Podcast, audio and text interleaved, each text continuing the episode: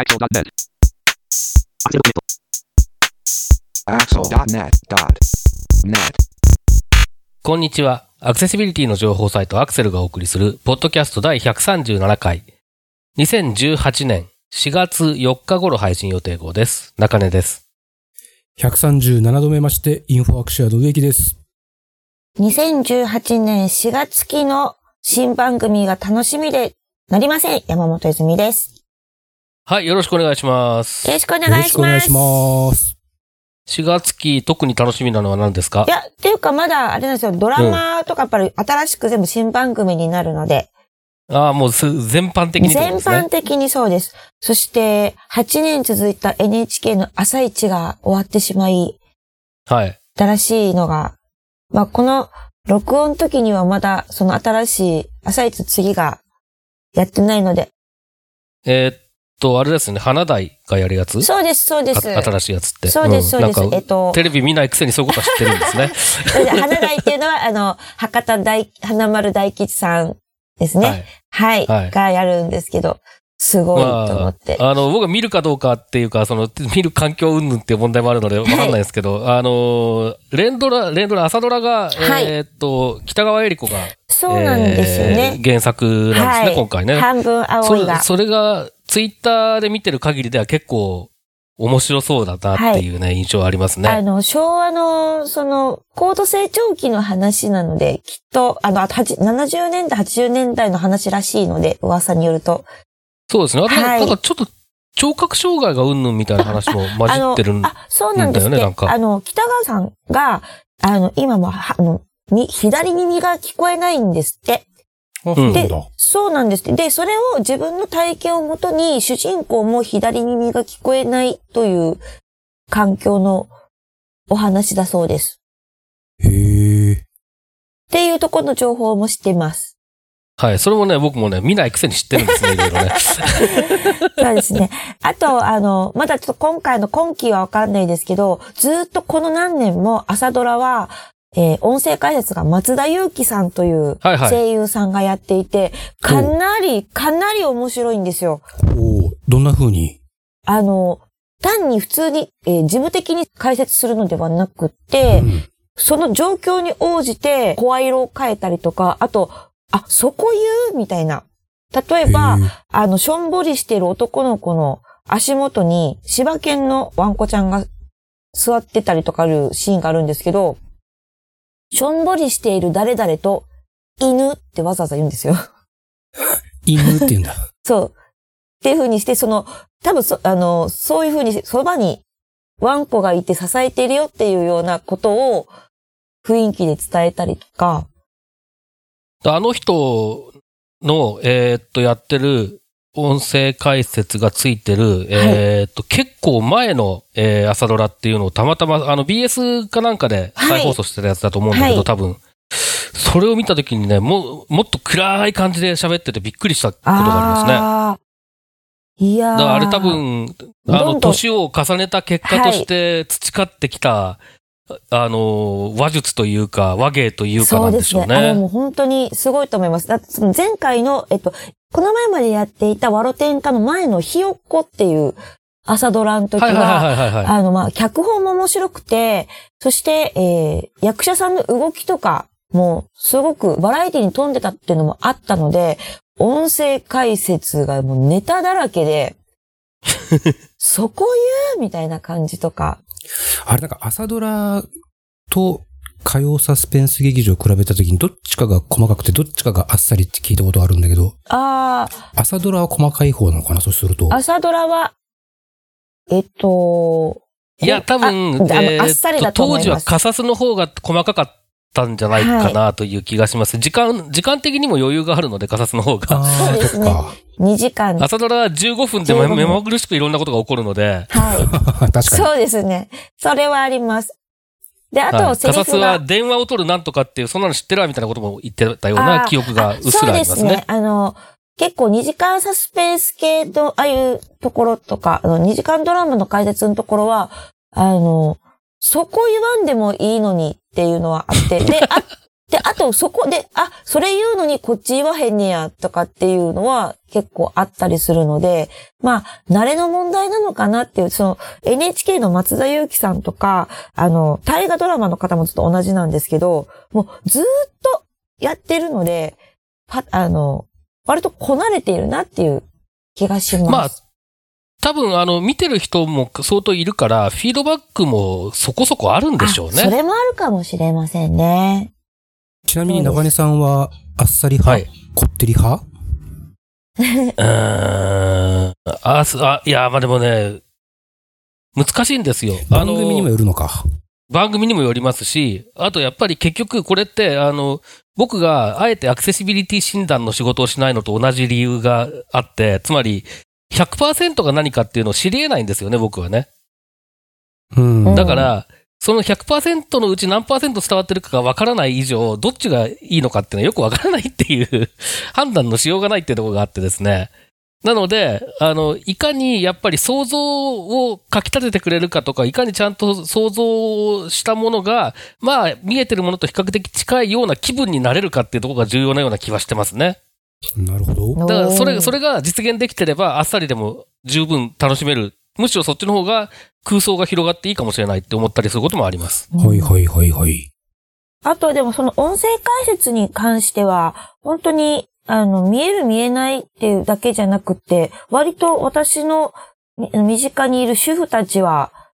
あの、家事しながらテレビをつけてドラマを見てる時とかに、ちょっと目を離した時でも、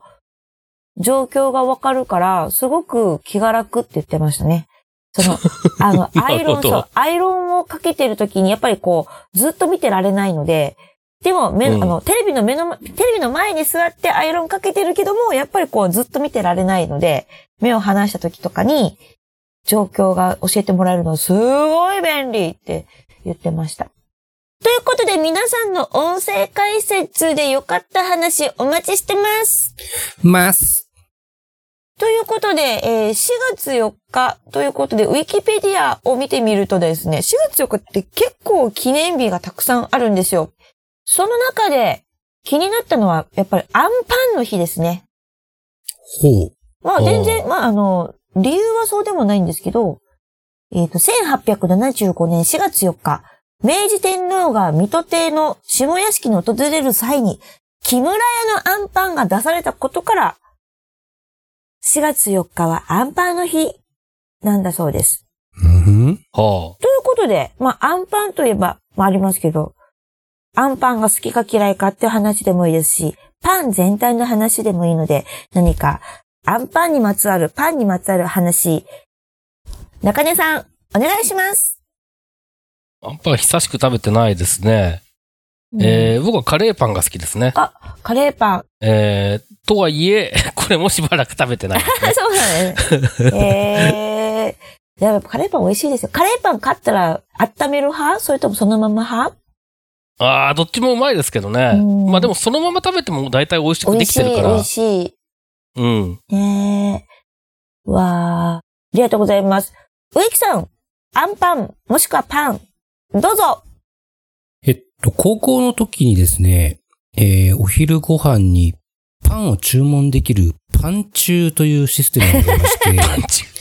えー、伝票にですね、自分が食べたいパンをこう書き込んで、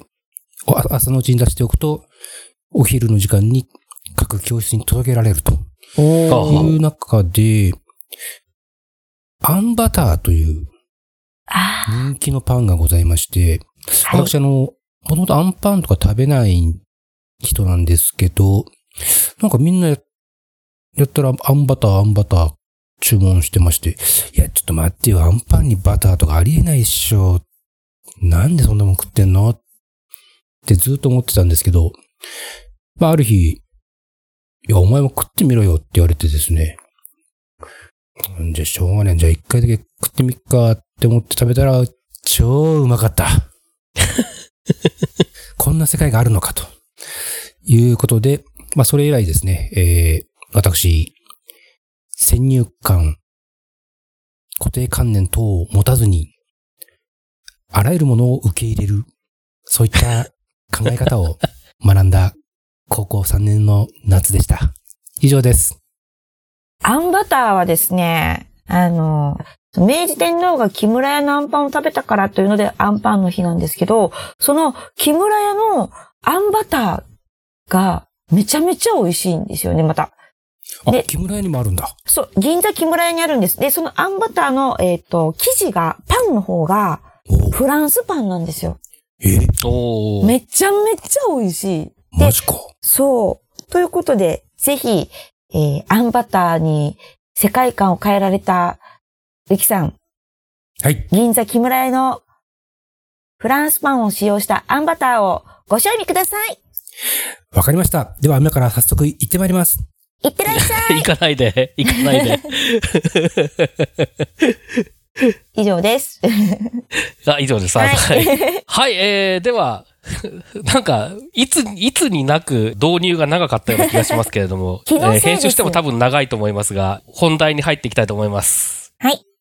えー今回は4月1回目の配信ということで、えー毎月1回目はアクセルクリッピングで取り上げた話題の中から、この3人が気になったものを紹介するアクセルクリッピング拾い読みをお送りします。えーでは早速、今回取り上げる話題をまとめて紹介してください。はい。なんだよ。やるなら先にやるってもっとちゃんと早くに言っといてくれよ。ピョンチャンオリンピックでロボット実況を実施。大きなことはできませんが、ちっちゃなことからコツコツと。アベバ TV のアクセシビリティ小さな一歩。果たして安全にそこにたどり着けるのかこれからの Windows 10のアクセシビリティ関連機能の3本です。はい、えーでは早速最初の話題からいきましょはい。なんだよやるなら先にやるってもっとちゃんと言っといてくれよ ピョンチャンオリンピックでロボット実況を実施。ということで、これは私が拾ってきましたけども、えー、森に盛り上がったピョンチャンオリンピック。えっ、と、前回のポッドキャストの時、この3人の時にも、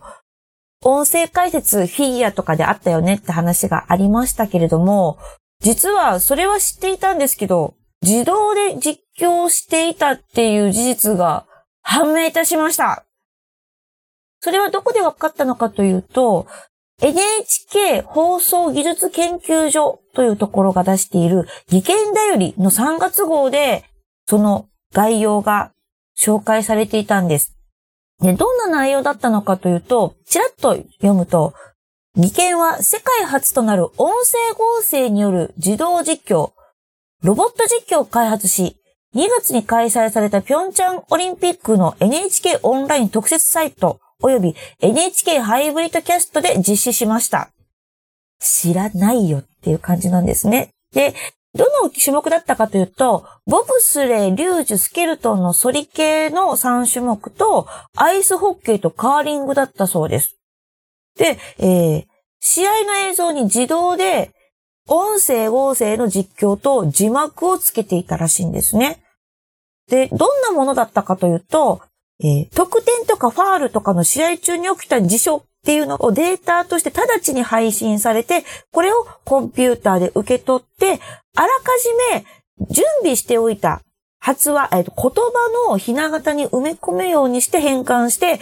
えー文章を生成してやってたんですって。で、あとは、ルール解説とか、ご当地選手の情報などは、もともとあらかじめデータとして、発話文章、その、えーしゃ、喋る文章を用意して、えー関連する場面でタイミング合わせて喋っていたらしいんですよ。そういう仕組みで。なので、あの、カーリングの時には、そう、いろんな様子を説明文を入れていたので、あたかも人が見て実況しているかのような状況説明を可能にしていたらしいんですよ。めっちゃ見たかった。っていうところで、あの、もう、これでもさ今のあれなんですけど、あらかじめそのルールとかご選手の情報とかをデータとして、えー置いておくっていうので発話をしているっていうことは、例えばあの、解説で情報量の多いというので有名な増田明美さんの膨大な取材ノートをぶち込んだりなんかすると、もっと、どえらい楽しいことが起きるんじゃないだろうかとかっていうのをちょっと今脳内で妄想を繰り広げていて楽しみだなっていうのはあったんですね。ということで、このお話なんですけども、これ、中根さん、この話、未来っぽいですよね。そうですね。で、これ、あの、NHK 技研って毎年5月の終わりぐらいに研究所の公開イベントみたいのをやってるんですけれども、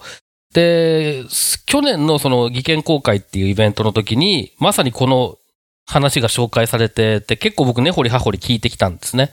で、えーっと、その内容がメルマガの第115号に僕が書いた簡単なレポートがあるんですけど、そこでも結構紹介しているので、まあ、あの、メルマガ読者の方はぜひバックナンバー見ていただければ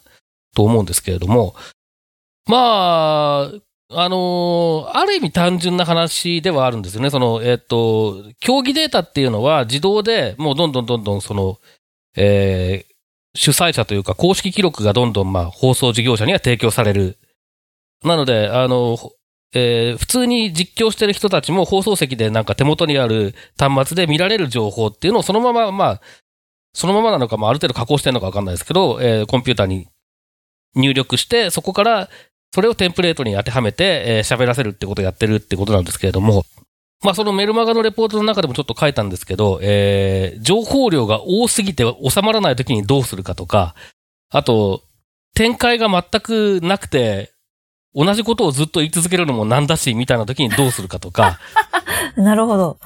あと、発話速度。聞きやすい、かつ、えー情報量との割合、バランスもいい、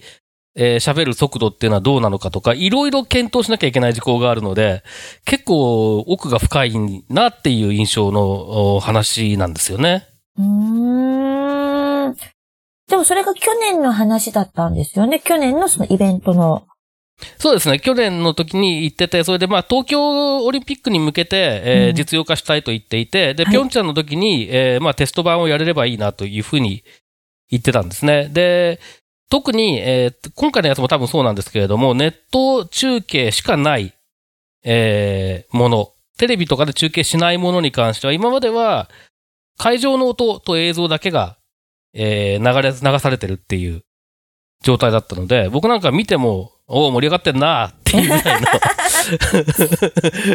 ことしかわかんなかったんですけれども、そこにこれを使おうっていう話らしいんですね、どうやら。なので、えーまあ、アナウンサーはいないんだけれども、えーネット中継でその、今までは会場の音しか聞こえなかったやつがちゃんと理解できるかもしれないものとして提供される可能性があるっていう話を聞いてました。で、多分だからそれが、まあ、ピョンチャンの時にできればって言ったのができたってことなんでしょうね。うん、すごいですよね。植木さん、この技術の話とかっていうについて、どうですか？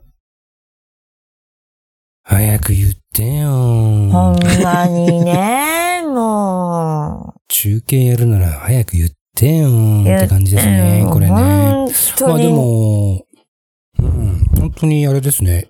実況中継すら自動化されちゃう気がしてきましたね。ね。多分、なんだっけ？たまたまやっぱ昨日ニュース番組かなんかで中国の防犯カメラの話をしていて、うん。顔認顔認識の精度がむっちゃくちゃ高いっていうのをやってたんですけど、へえ。まあ、例えばサッカーとかだったら、まあ顔認識と、まあ背番号とか、なんかそういうのさえ認識できれば、ねそうですよえ、今ね日。できちゃうじゃんで。まあ、いろんな技術を組み合わせればもっと精度上がるだろうし、うーん、長生きしたいな。本当ですね。ということで、あの、中根さんが言っていた、えー NHK 技研の公開イベント、すでに今年の情報が出ています。あ、出てますね。はい。えっと、よりリアルに、スマートに、あなたとつながる技研公開2018。今年は5月24日の木曜日から5月27日の日曜日、えー午前10時から午後5時まで入場無料で、えーあるそうなので、えー木、金、土、日4日間あるみたいなので、今年こそ私も行ってみようと思います。続きまして、大きなことはできませんが、小さなことからコツコツと。アベマ TV のアクセシビリティ小さな一歩。ということで、植木さんお願いします。大きなことはできませんが、小さなことからコツコツと頑張らせてもらいます。どうも、西川清です。あ、やすしくん行こうか。メガネどこや、そういうわけでございまして、えー、アベマ TV さん、えーサイバーエージェントさんですね。えー、アベマ TV のアクセシビリティ小さな一歩ということで、えー、まあ、色ですね、色。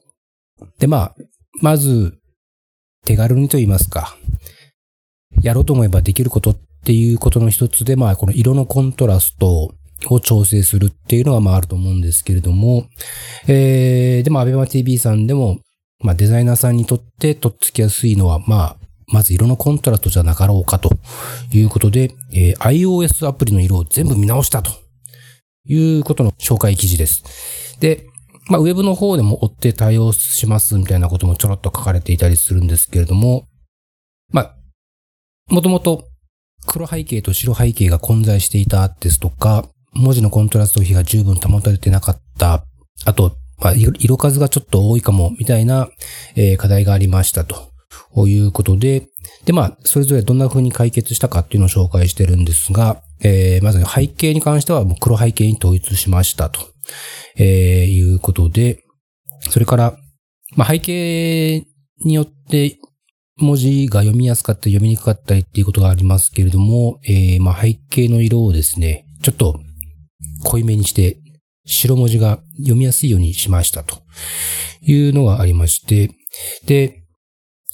ただですね、黒に白って、まあ、あるいは白に黒っていう組み合わせが一番コントラスト自体は高くなるんですけど、真っ黒に真っ白はちょっと逆にきついんじゃないかという仮説を立てられて、若干、若干文字色の白をよーく見ればグレーみたいな感じの色にしたというところに、まあちょっと独自の仮説に基づいた独自の工夫があるわけなんですが、まあ確かにそうですね。うーん。はっきりしていた方がいいという人もいるかもしれませんが、中にはそれが辛いという人もいるかもしれないので、若干、あ、そういえばこれ、あれですね。えーっと、先日 C さんという、まあアメリカで開催されるカンファレンスに参加してきたんですが、その中の事例紹介のセッションの一つで、えー、やっぱり背景が白、真っ白に文字色黒だとちょっときつく感じる人がいるので、あえて背景色うっすらグレーだったかな？グレーだからちょっとまあ、えー、バニラ色っていうの？うん。ちょちょっと、ちょっとまあ若干、若干真っ白じゃなく、うっすら色が入った背景にしましたみたいな紹介があったのを今、えー、ちょうど思い出したんですが、まあそんなちょっとコントラスト強ければ強いほどいいってもんじゃないんじゃないかっていう問題提起とかですね。あとまあ色数がちょっと多いのを整理したみたいな、あー話も紹介されてるんですけれども、えー、もうね、老眼世代にとっては非常にありがたいことですし、やっぱり視覚的に情報を得ている人にとって、この文字の色と背景の色の、まあ、コントラストってすごく重要で、大多数の人にメリットがある話だと思うので、かつまあ、デザイナーさんとしてはまず手をつけやすいというところもあり、ぜひ、他のサービス、ウェブサイトの皆さんも、アベマ TV に続けと、こういうことで、まずはこんなところから手をつけてみてはいかがでしょうかということでご紹介しました。ありがとうございます。中根さん。まあ、今回色のコントラストとかの、えーやつだったんですけど、それ、まあ、色に限らず、だんだんこうアプリとかも改善をしていったり、少しずつ改善していくっていうのは、中根さんの使っているものとかでも、その音とかもそうですけど、変わってきてるような、なんか体感とかってあります？感じとか。いやー、どうでしょうね。あんまりまだか。ないかな。あの、やっぱり、えーっと、例えばもう、やると決めたらやる Google みたいな、そういうところのやつは、結構やっぱり、あの、まあ、例えばちょっと前に比べればやっぱり良くなってるなっていう感じはしますけれども、まあ、国内サービス提供者の人たちのやってるアプリとかだと、あんまりそういう印象があるものっていうのには、なかなか出会わないかなっていうのもあるんですけど、ただ、一つ言えることは、結構アクセシビリティ的に問題が多いと、もう僕その場で使うのやめちゃうことが多いので、その後の進歩とか発展に気づかないっていうケースはうん。多いんですよね。確かにね。うん。まあそういう意味だと、やっぱりそのアプリとかサービスの提供者側の皆さんってもしこんな改善しましたって、ちょどんなちっちゃい情報でもいいので、アップデートしたらその度に情報発信していった方がいいかもしれないですね。本当そうですそれはそう思いますね。例えば、僕は結構その手の情報はツイッター、まあ、最近はツイッターが主ですけれども、で、見つけたら必ずとりあえず、えーっと、ファボって、で、えー時間がある時に見て、おこれはと思ったら実際に試すし、で、えーまあ、試さないまでもここで紹介するとかってこともしたりするので、とにかくその、ユーザーにリーチするチャンネルっていうのが、アップストアと、えーアプリの中のお知らせ以外にもいっぱいあるっていうことは、ちょっと意識してもらえると、うーんまたもう一回使ってみようかなっていうきっかけになる可能性は十分ありますよね。確かあの、Facebook とかはアクセシビリティチームがマンスリーで、マンスリーアップデートみたいな感じで、今月こういうバグ直しましたとか、こういう改善しましたみたいなのをなんかこまめに細かいものから大きいものまで、レポートしてたような記憶がありますね。そうですね。ん。あの、Facebook とか Google とか Microsoft とかは、えー、それこそ Facebook アクセシビリティとか MS アクセシビリティとかそういう名前の、そそんなような名前の Twitter アカウントがあって、そこをフォローしてるとなんか時々ポコポコって上がってきますよね。うんまあ、そういうことで、その、毎月の改善であったりとか、今回のこのアメバ TV の、えーお話もそうですけど、一気に変えようとかではなくて、この、ちっちゃなことから、コチュコチュと、こう、ちょっとずつちょっとずつできるところからやるっていうのが、やっぱりこの、あと、ちょっとずつやって、えーフィードバック見て、周りの意見とか状況を見て、また合わせてちょっとずつ改善していくっていうやり方が、やっぱアクセシビリティ以外でもそうですけど、逆に時間かかるけど効率的なのかもしれないですね。続きまして、果たして安全にそこにたどり着けるのか？これからの Windows 10のアクセシビリティ関連機能。ということで中根さんお願いします。はい、えー、これは、クリッピングで取り上げたのは、マイクロソフトの Windows Experience ブログっていう、えーブログの記事で、えーっと、主に、えー次期大型アップデート、もうすぐ多分出ると思うんですけれども、の Windows 10ですね。これに含まれるアクセシビリティ機能と、それからまあその後、この今年中にやろうかなと思ってる、やろうかなと思ってて、そんな、そんななんかぼんやりしたもんじゃなかったですけど、あの、ものとか、あとまあ、えー2015年にやっぱりアクセシビリティ重要だよねっていう方針を明確にして以来何をしてきたかみたいなことをちょっと振り返ってるみたいな、結構長い記事で、Windows 10のアクセシビリティこんなに頑張ってるんだぜっていう、そういう記事なんですけれども、これ全部英語ですよね。あ、英語ですね、これは。はいで、えっとい、いろいろ書いてあるんです。いろいろ書いてあって、で、えっと、例えばまあその、簡単操作センターって日本語で言うやつですね。えー、Windows キープラス U のおキーを押すと出てくるやつですけれども、簡単操作センターの、まあ、あーいろんな、ここで、えー、アクセシビリティ関係の機能をいろいろ設定できるんですけれども、これをもうちょっとわかりやすく整理しますよとかいろんなことが書いてあるんですが、僕が一番気になったのは、えーもう次期 Windows で入るらしいんですけど、次期 Windows っていうのはその次の大型アップデートですね。で、Windows Insider で配布されてるベータ版にはもう入ってるらしいんですけれども、セーフモードうん。ありますね。セーフモードでナレーターが使えるようになる。つまり、今まで音声化する手段が全くなかったセーフモードを音声化できるようになっているという記述が、非常に僕の目を引いてですね。で、これは朗報と思ったんですよ。で、まあ、あの、今ちょっと言いましたけど、今までそのセーフモードを音声化する方法ってなかったので、なんか例えば、えー、なんで立ち上がんないんだろうみたいな状態になった時に、セーフモードにして、あの、なんとかを見てみてくださいみたいな、そういうこうヘルプだったりとか、そういう情報があっても、自分では手が出せなかったっていう、誰かに見てもらわないとどうにもなんなかったっていうことがあるので、えー、これはもう本当にすごいことだなと思ったんですよ。で、えっ、と、昔は Windows ってもう初期設定の段階とか全然音声化されなくって、あのー、一回そのちゃんと初期設定をした例えば PC 買ってきて初期設定を終わらせて、えー、そこまでは誰かに見てもらって、そこでスクリーンリーダーを入れるところまで誰かに見てもらって、で、その後自分で使えるみたいな感じだったのが、最近は初期設定は、えー、ちゃんともう、ナレーター使ってできるようになってるんですね、結構前から。なんですけど、セーフモードに関しては手つかずだった。それから、えー、っと、MacOS の方も、えー、初期設定ちゃんとできるんですね。結構前から。これもボイスオーバーを途中で起動したりもできるし。なんですけど、セーフモード的な、な、名前よくわかんないですけど、なんか Mac ってなんかなんとかキーを押しながら電源を入れるとなんとかみたいなのがいろいろあったかと思うんですが、そういうところは多分ボイスオーバー多分使えないはずで、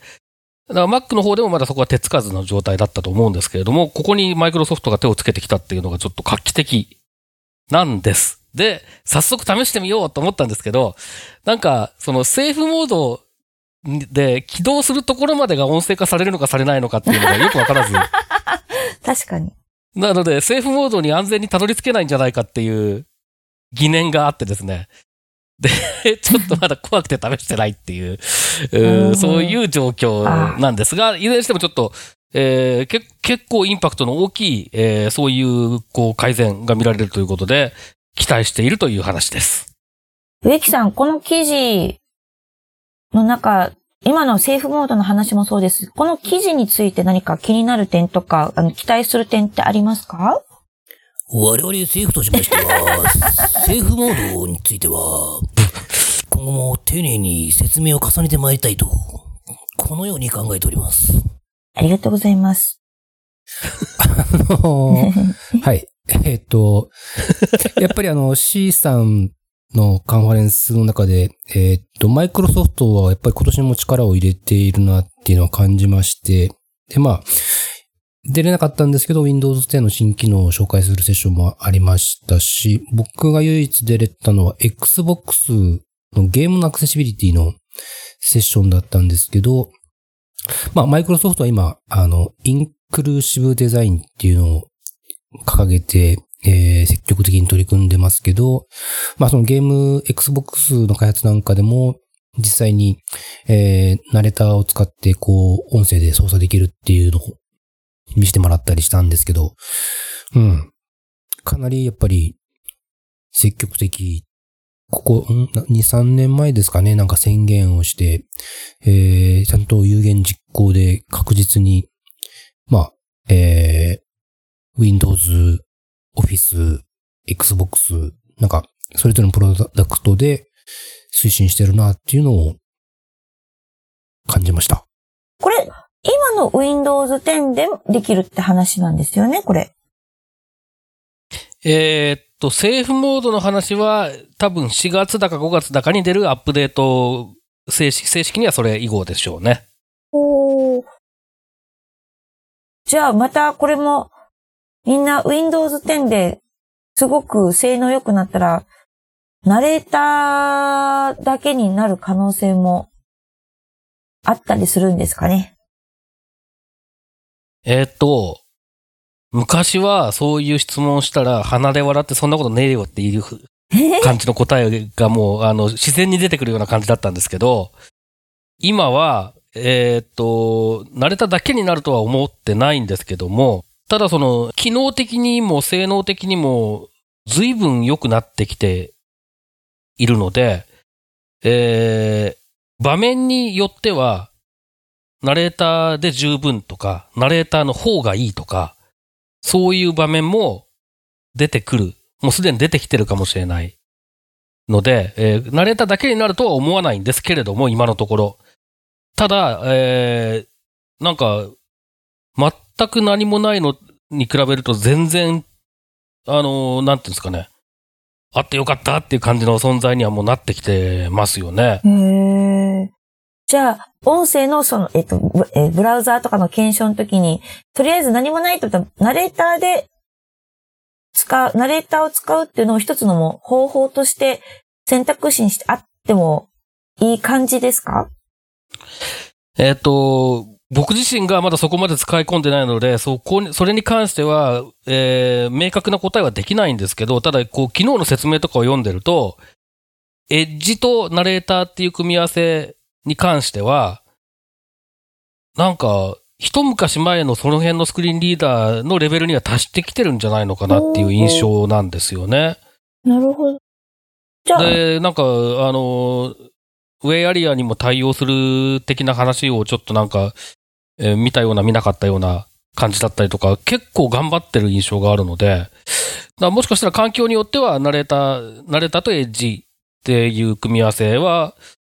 で、えーテストするとかっていうのはあり得る話なのかもしれないですね。ということで本日のポッドキャストは以上です。です。はい、どうもありがとうございました。また次回でま。たねー さようなら小さなことからコツコツと。このポッドキャストへの皆さんからのご意見、ご感想を Twitter、Facebook、サイト上のコメント欄、そしてメールで受け付けています。メールアドレスは feedback.axel.net feedback.axel.net です。